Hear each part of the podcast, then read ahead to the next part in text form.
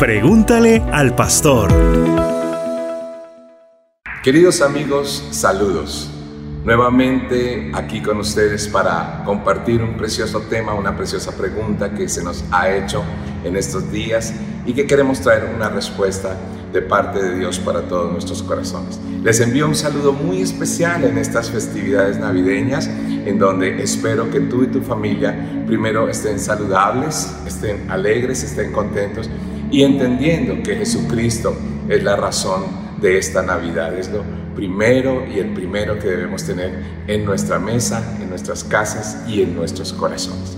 La pregunta que esta tarde nos hicieron es la siguiente. Pastor, ¿Cómo puedo conocer y caminar en la voluntad de Dios? Una pregunta muy linda, pero que a la vez tiene muchísimos matices y que podríamos durar horas y horas disertando acerca de la voluntad de Dios. Primeramente porque Dios es un Dios, del Dios que estamos hablando, del Dios de la Biblia, es un Dios soberano, poderoso, grande, omnipotente, lleno de atributos inmensamente poderosos que en nuestra mente y en nuestro corazón humano es muy difícil de comprender. Por ejemplo, Job dice de él que el Señor es sabio y poderoso, que quien contenderá con él y podrá salir victorioso. Así que definitivamente el hombre no podría encontrar la voluntad perfecta de Dios si no hubiese dejado el mismo Señor algunos eh, fundamentos donde podemos pararnos para encontrar esa voluntad. El primer fundamento que el Señor mismo nos deja para que entendamos su voluntad es su Hijo Jesucristo. En el libro de Juan, capítulo 1, versículo 8, dice así, a Dios nadie le vio jamás. El unigénito Hijo que está en el seno del Padre, Él le ha dado a conocer. Entonces la primera fuente para conocer la voluntad perfecta del Padre para cada una de nuestras vidas, para una nación, para un pueblo, para una congregación, es Jesucristo mismo. Estudiando a Jesucristo, viviendo una intimidad con Jesucristo, pasando tiempo con Jesucristo, nosotros vamos a conocer la voluntad del Padre, así como Él se la enseñó a sus discípulos. En los años de ministerio que Él estuvo caminando sobre esta tierra, enseñó a sus discípulos con su palabra, su ejemplo, su testimonio y lo que emanaba de él a conocer la voluntad del Padre.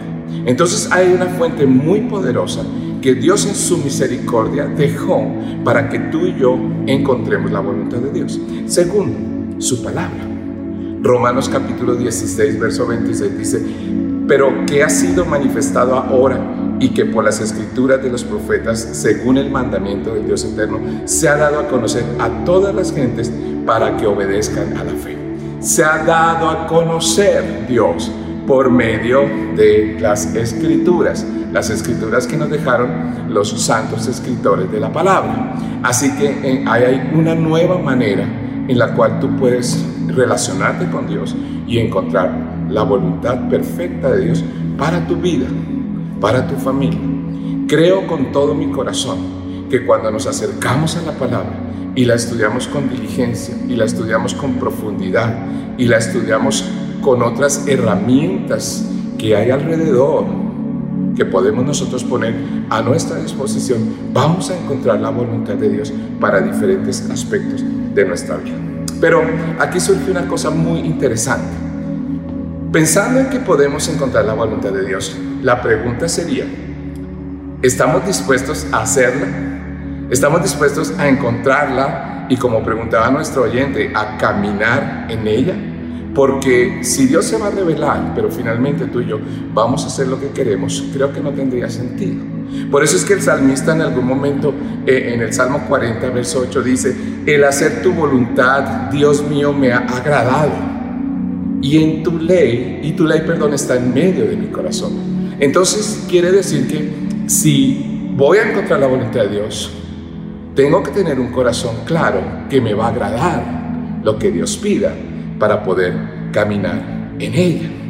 Jesucristo mismo, eh, eh, haciendo una alusión el libro de Hebreos a palabras de Jesucristo, dice, holocaustos y expiaciones por el pecado no te agradaron, Entonces dije, hablando Jesucristo, he aquí que vengo, oh Dios, para hacer tu voluntad. ¿Qué vino a hacer el Señor Jesucristo? En la tierra, la voluntad del Padre.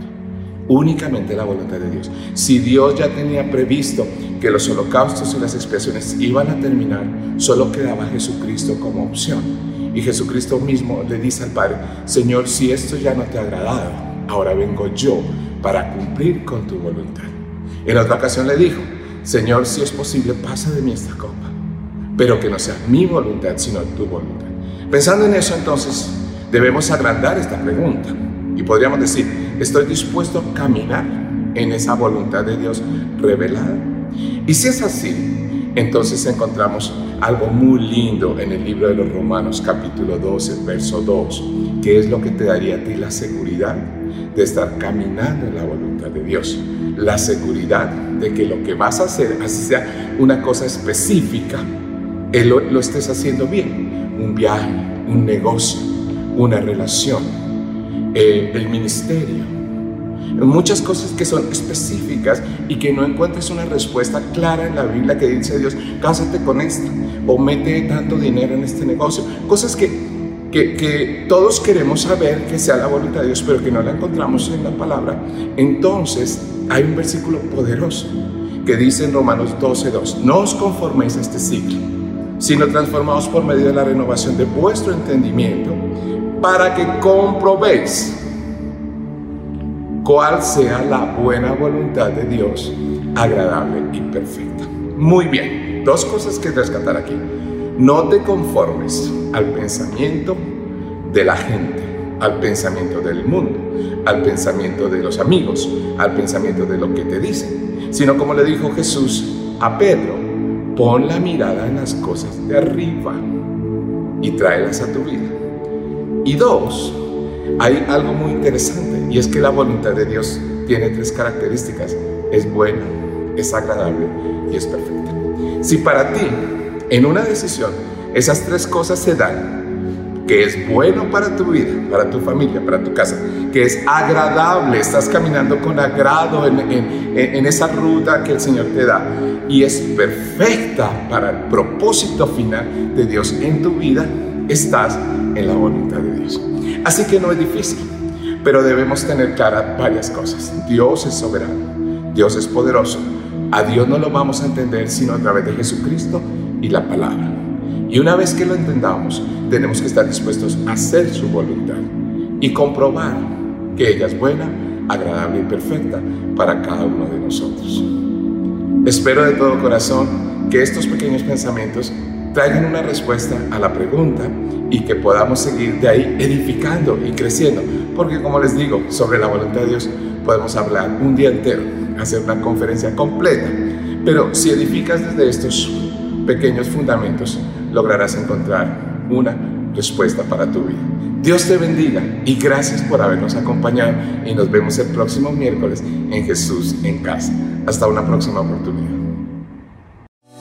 Esto es Pregúntale al Pastor. Envíanos tus preguntas vía WhatsApp al más 1 682 551 8358.